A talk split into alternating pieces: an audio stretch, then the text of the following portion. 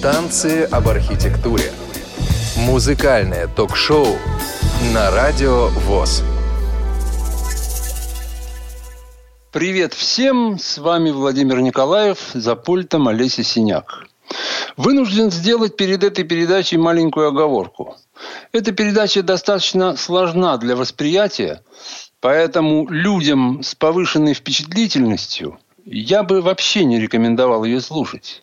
Хотя, с другой стороны, предупрежден, значит вооружен.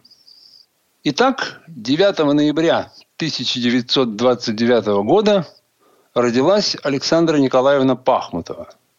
Ну, не надо объяснять, кто это такой. Поздравим ее с прошедшим таким достойным юбилеем. Вот все говорят, что у Пахмутовой нет детей. Да более глупого высказывания, по-моему, и быть не может, потому что столько детей, сколько у Александры Николаевны, мало у кого вообще есть. И отвечать за их выходки нужно не только перед директором школы или местным участковым, а перед всем народом. Вот как во всякой семье, где много детей, дети конечно, тоже очень разные. Вот, например, у Пахмутовой – есть такие бесполые пионеры, как Гайдар шагает впереди, Орлята учатся летать. Или м, такие подростки с легким таким олигофреническим оптимизмом, типа «птица счастья завтрашнего дня».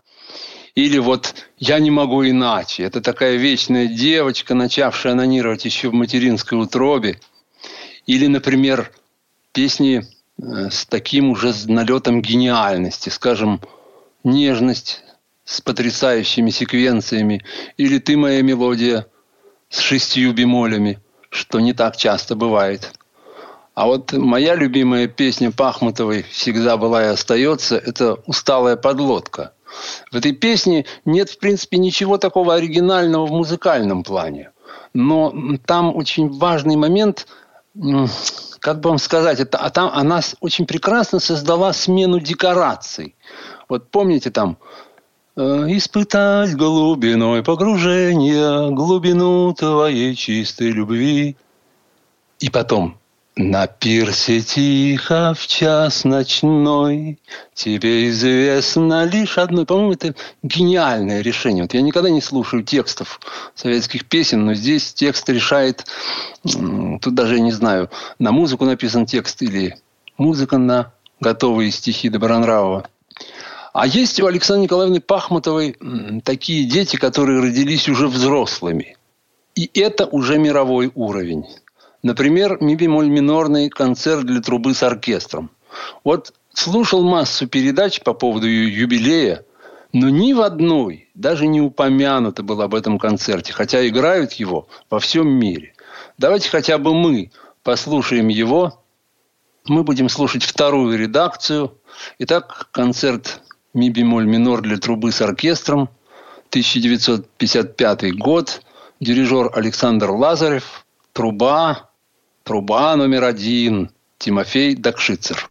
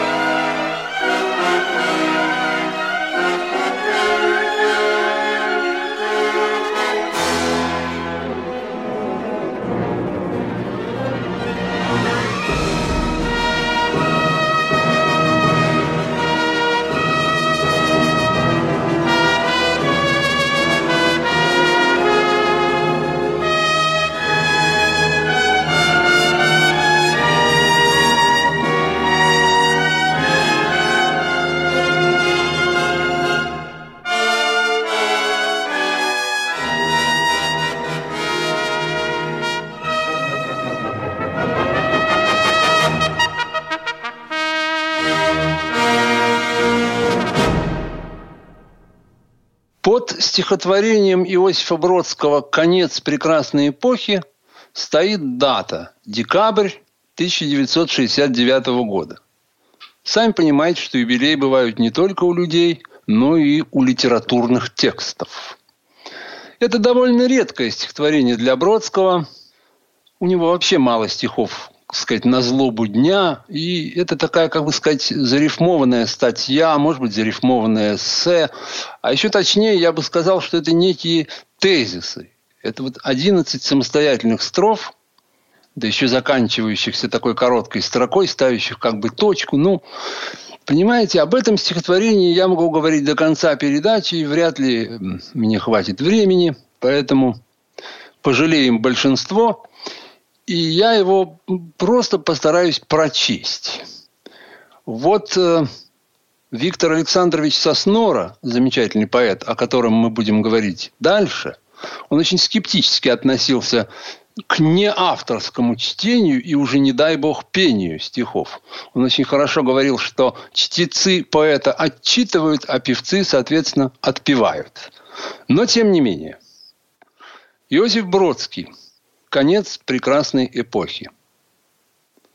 Потому что искусство поэзии требует слов, я, один из глухих, облысевших угрюмых послов второсортной державы, связавшийся с этой, не желая насиловать собственный мозг, сам себе подавая одежду, спускаюсь в киоск за вечерней газетой. Ветер гонит листву, старых лампочек тусклый накал – в этих грустных краях, чьи эпиграф «Победа зеркал» при содействии луж порождает эффект изобилия, даже воры крадут апельсин амальгаму скребя, впрочем, чувство, с которым глядишь на себя, это чувство забыл я. В этих грустных краях все рассчитано на зиму, сны, стены тюрем, пальто, туалеты невест белизны – новогодние напитки, секундные стрелки, воробьиные кофты и грязь по числу щелочей, пуританские нравы, белье и в руках скрипачей деревянные грелки. Этот край недвижим, представляя объем воловой, чугуна и свинца, обалделый тряхнешь головой, вспомнишь прежнюю власть на штыках и казачьих нагайках. Но садятся орлы, как магнит на железную смесь. Впрочем, Стулья плетеные держатся здесь на болтах и на гайках. Только рыбы в морях знают цену свободину их. Немота вынуждает нас как бы к созданию своих этикеток и касс, и пространство торчит прескурантом. Время создано смертью, нуждаясь в телах и вещах. Свойства тех и других оно ищет в сырых овощах, кочет, внемлет курантом. Жить в эпоху свершений, имея возвышенный нрав, к сожалению, трудно. Красавицы платья задрав, видишь то, что искал, а не новые дивные дивы. И не то, чтобы здесь Лобачевского твердо блюдут, но раздвинутый мир должен где-то сужаться, и тут, тут конец перспективы. То ли карту Европы украли агенты властей, то ли пятерка шестых, остающихся в мире частей, чересчур далека, то ли некая добрая фея надо мной ворожит, но отсюда бежать не могу. Сам себе наливаю когор, не кричать же слугу, да чешу котофея. То ли пулю в висок, словно вместо ошибки перстом, То ли дернуть отсюда по морю новым Христом, Да и как не спешать с пьяных глаз, обалдев от мороза, паровоз с кораблем. Все равно не сгоришь от стыда, как и челн на воде не оставит на рельсах следа колесо паровоза. Что же пишут в газетах в разделе «Из зала суда»? Приговор приведен в исполнение. Взглянувший сюда, обывателю зрит сквозь очки в оловянной оправе, как лежит человек вниз лицом у кирпичной стены, но не спит, ибо брезговать кумполом сны, продырявленным в праве. Зоркость этой эпохи корнями вплетается в те времена, не способные в общей своей слепоте отличать выпадавших из люлек от выпавших люлек. Белоглазая чудь, Дальше смерти не хочет взглянуть. Жалко. Блюдец полно, только не с кем стола вертануть, чтоб спросить тебя, Рюрик. Зоркость этих времен — это зоркость к вещам тупика. Не по древу умом растекаться пристало пока, но плевком по стене не князя будить динозавра — для последней строки. Эх, не вырвать у птицы пера, не повинной главе всех идеал-то, что ждать-то пора до зеленого лавра.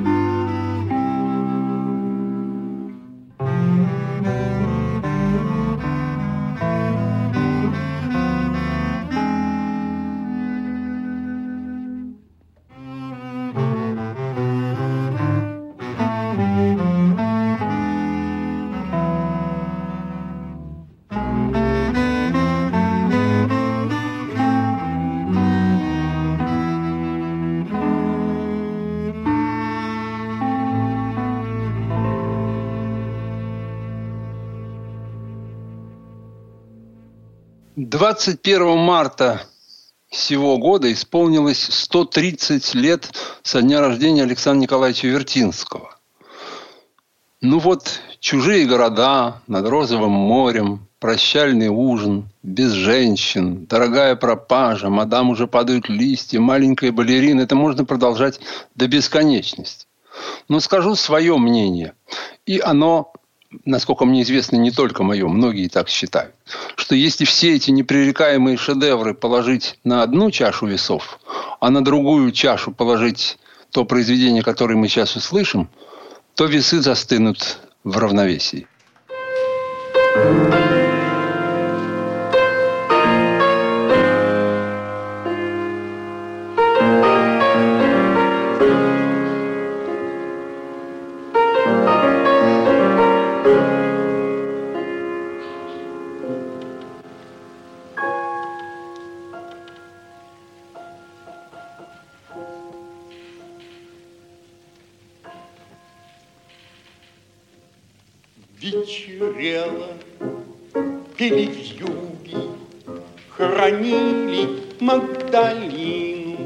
Цирковую балерину. Провожали две подруги, две подруги, акробатки. Шел и клоун, плакал клоун, закрывал лицо перчаткой.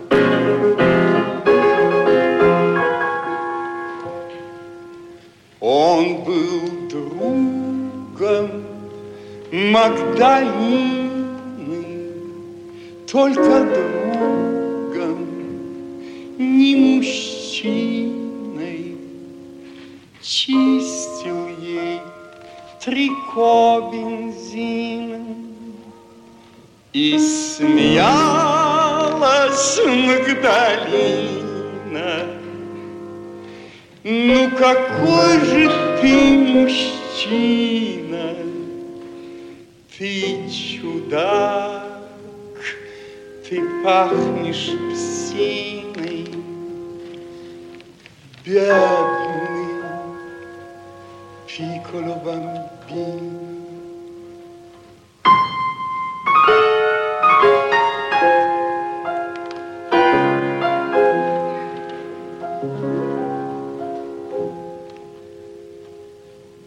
на кладбище снег был чище, голубее городского. Вот зарыли Магдалину, цирковую балерину, И ушли от смерти снова.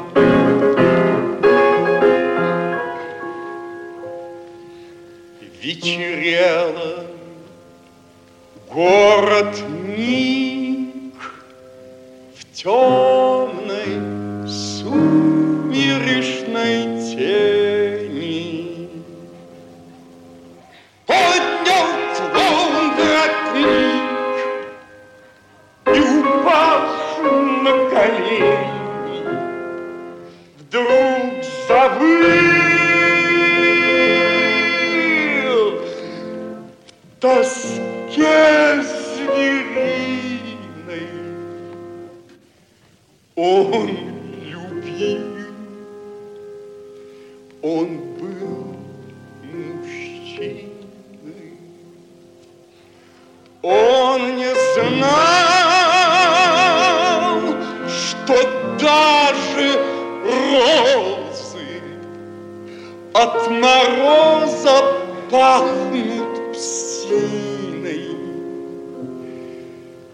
Бедный пикколо бамбино.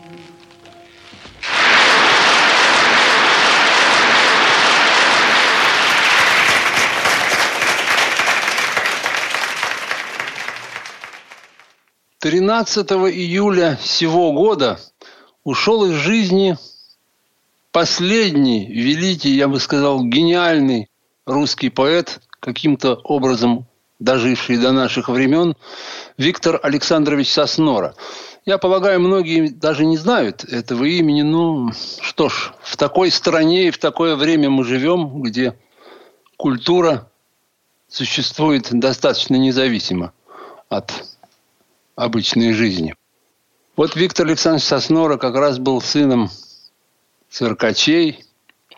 Вот знаете, бывает, читаешь книгу и думаешь, ну, такого в жизни не бывает. А в жизни бывает и не такое. Вот потрясающе сложилась судьба у Виктора Александровича.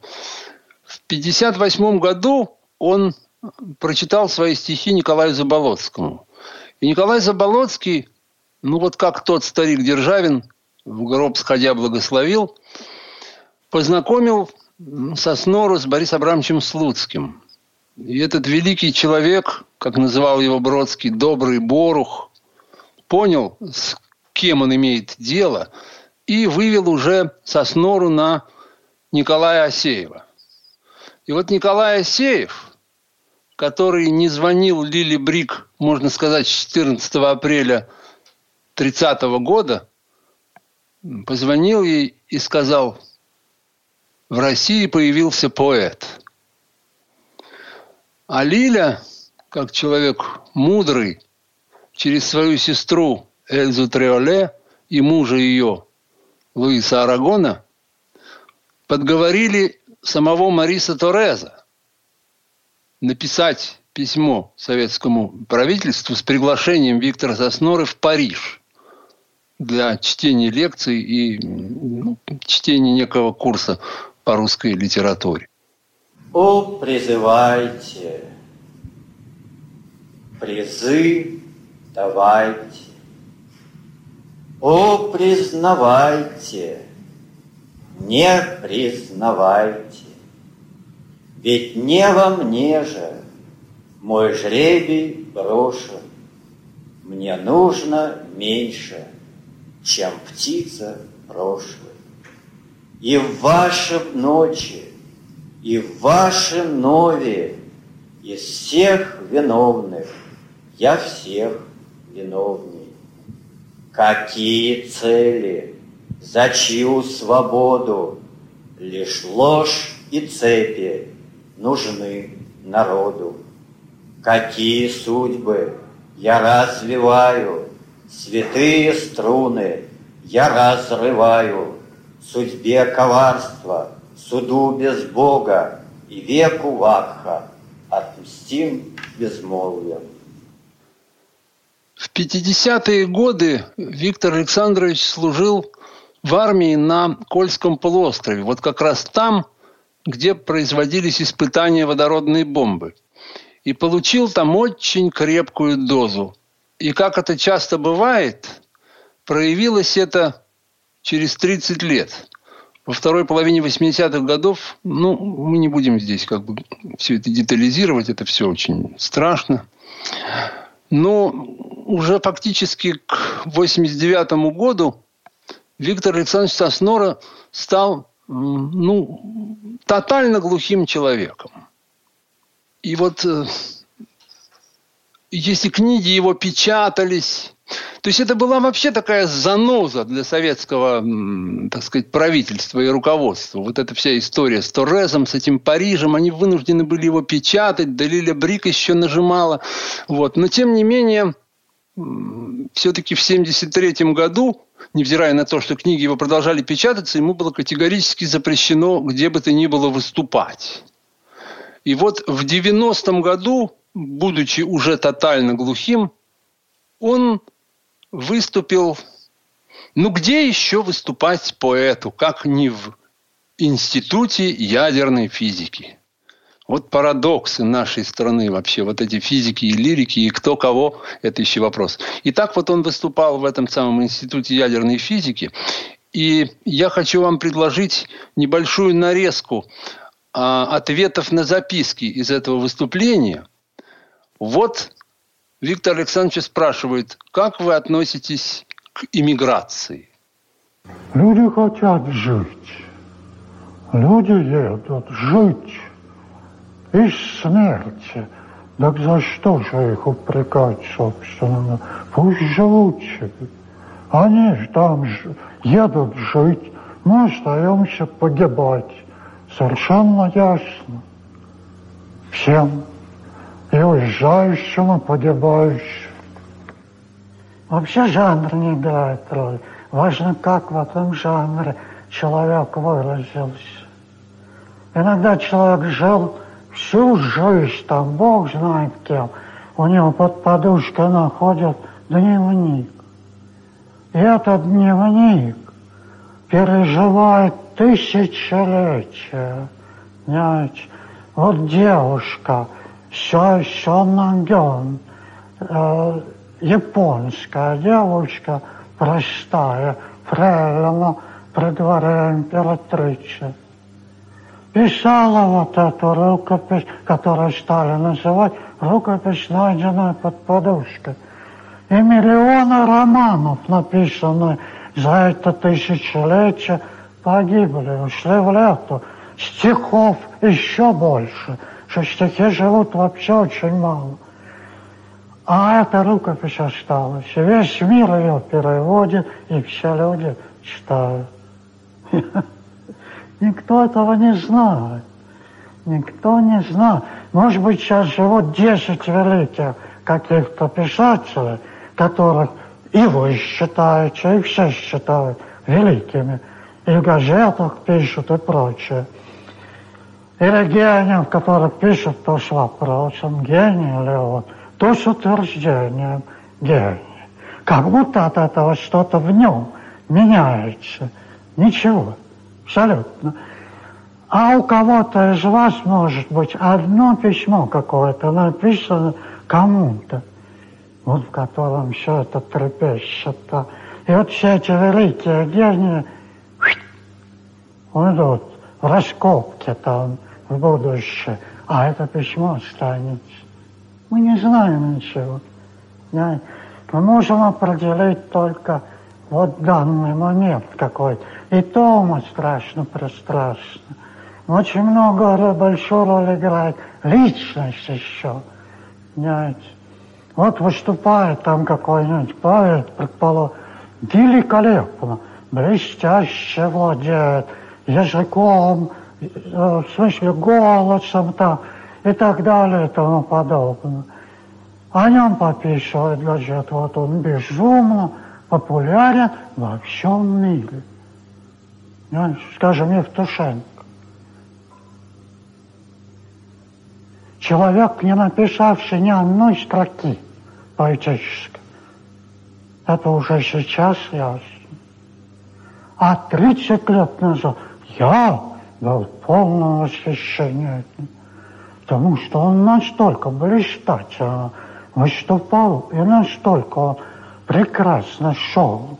То есть э, город, а потом стало ясно, почему он шел, кто ему давал дорогу и так далее. Но тогда-то не было это ясно. Настолько смело оказалось. Смелость была назначенная. Но мы-то не знаем. И равно назначено, все равно рисковать нужно. Понимаете? Одним назначено, а другим нет. Все равно рисковал, все равно смелый парень был. А стихов-то он и не писал. Написал филетованный, очень злободневный, очень всем нравящийся.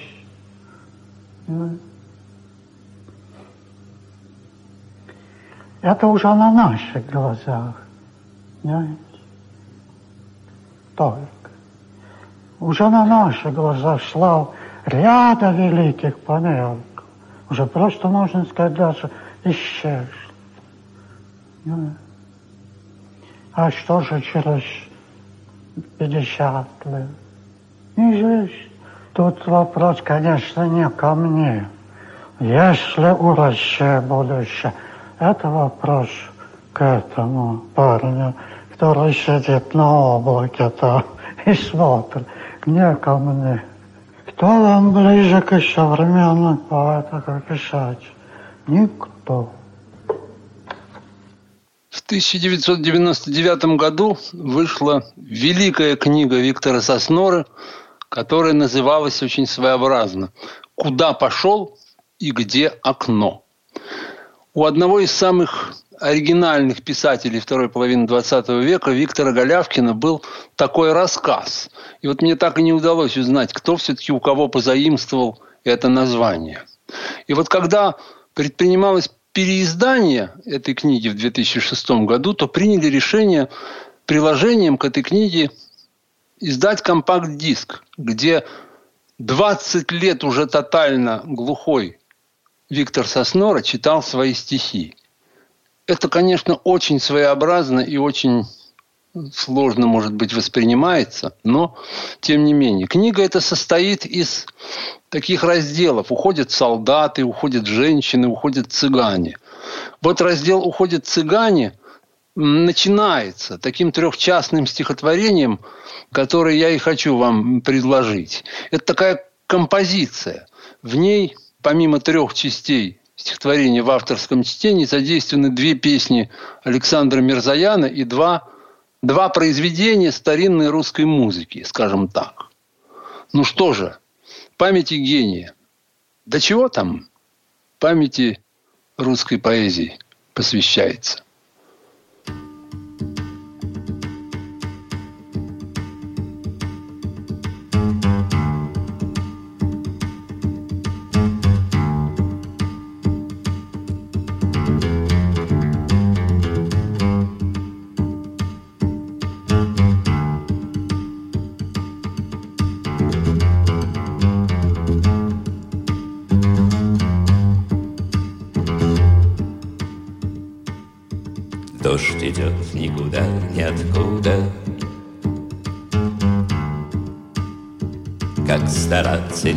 Саранча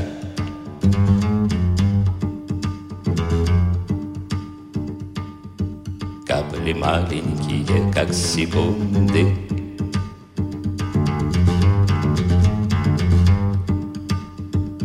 Надо мною звучат и звучат.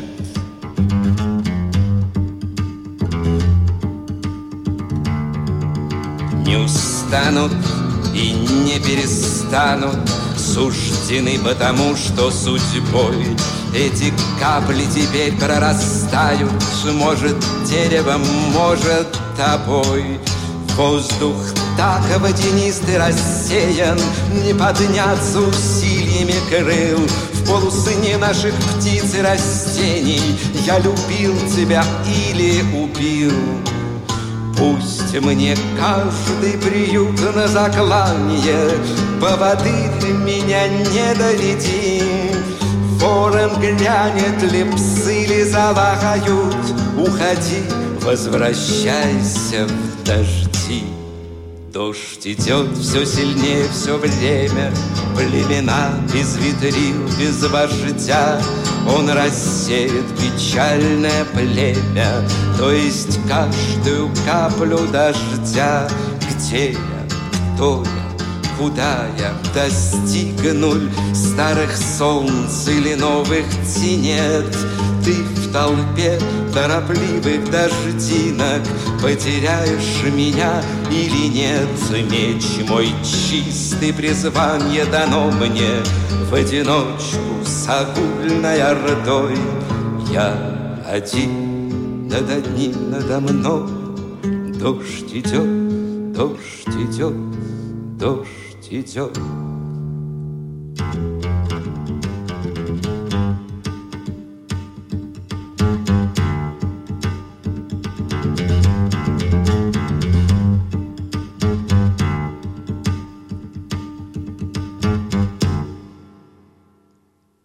Уходят цыгане, уходят цыгане. Над городом не договаривай, луна с песцом. На пальчике доигрывай себе по Невскому с цитатами тех лет. Я ухожу с цыганками телег, с бутылками и с бубнами всех лет, с колечками и с бубнами валет с гремушкой целлулоидной с утра, со всеми поцелуями у рта, с веревками, с конем моим, с ножом, с туфлями канифольными, с тажом цыганками и с дынями гитар. Я ухожу от имени гитан с кибитками цветастая, с порогой, шампанским и с цыганками уход. Я говорю три формулы с икрой. Пиковая, трефовая и кровь.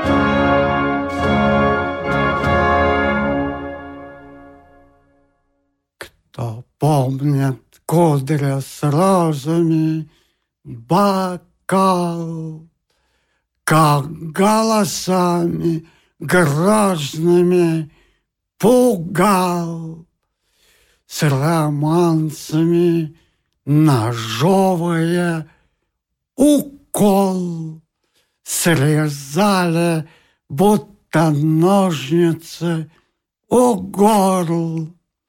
За голенищем с гелькою ножой, с цыганками за горькую, за шар души.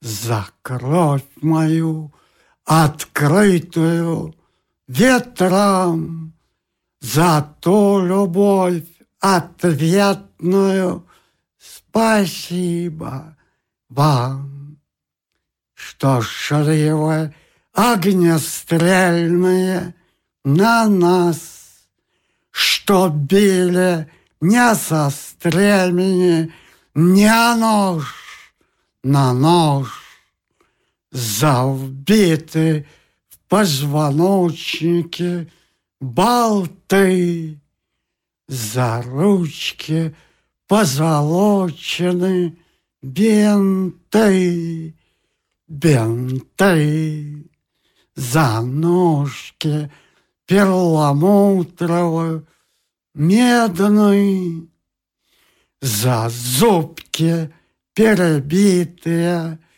менты, менты. этой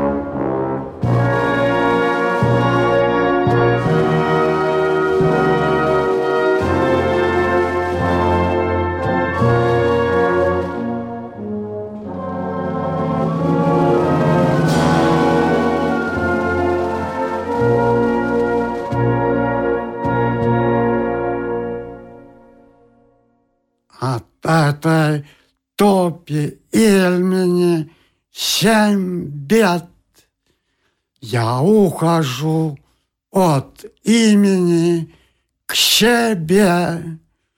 За зори с разносолами семь мук. Шатер мой разрисованный сниму с каймою шаля шелковой с узлом, с дудой и белой лошадью уйдем с пустой деньгою медною сурьмой, с комедией, с медведями, серегой. От этой тьмы египетской а то убью я профилем египетским уйду. С тарелочкой фаянсовой во рту. Живите же с финансами вот тут, с билетами по литере от до, мундиры и строители, казенный дом со свистом, целым табором, цугом. Живите же по табелю и без цыган. Я ухожу, уходим мы в свою. Не сказок про вас не расскажут, ни песен про вас не спою.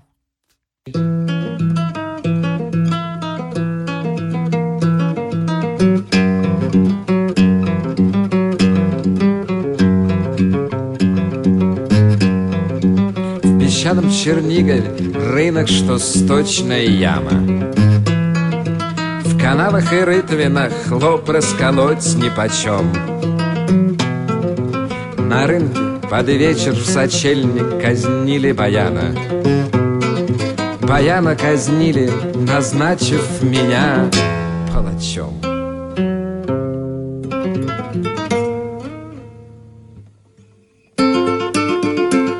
Сбегались на рынок скуластые тощие пряхи Сопливых потомков, таща на костистых плечах. Они воздевали сонливые очи на плаху И, плача в платочке, костили меня, палача. А люди, а люди, а люди Болтали о рае что рай не баяну, баяну отъявленный ад. Глазели на плаху, колючие семечки жрали, гадали, туда или сюда упадет голова.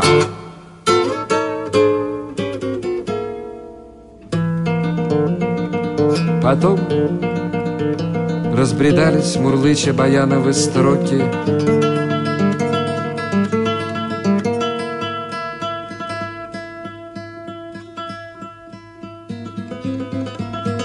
Я выкрал у стражи баяновой гусли перстень. И к черту Чернигов лишь только забрежила рань.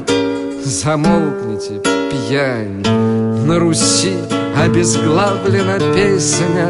Отныне вовеки угомонился баян.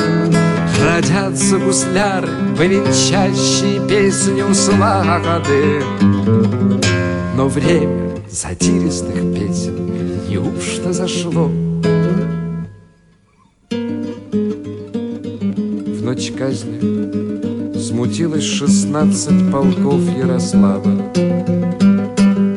Они посмущались,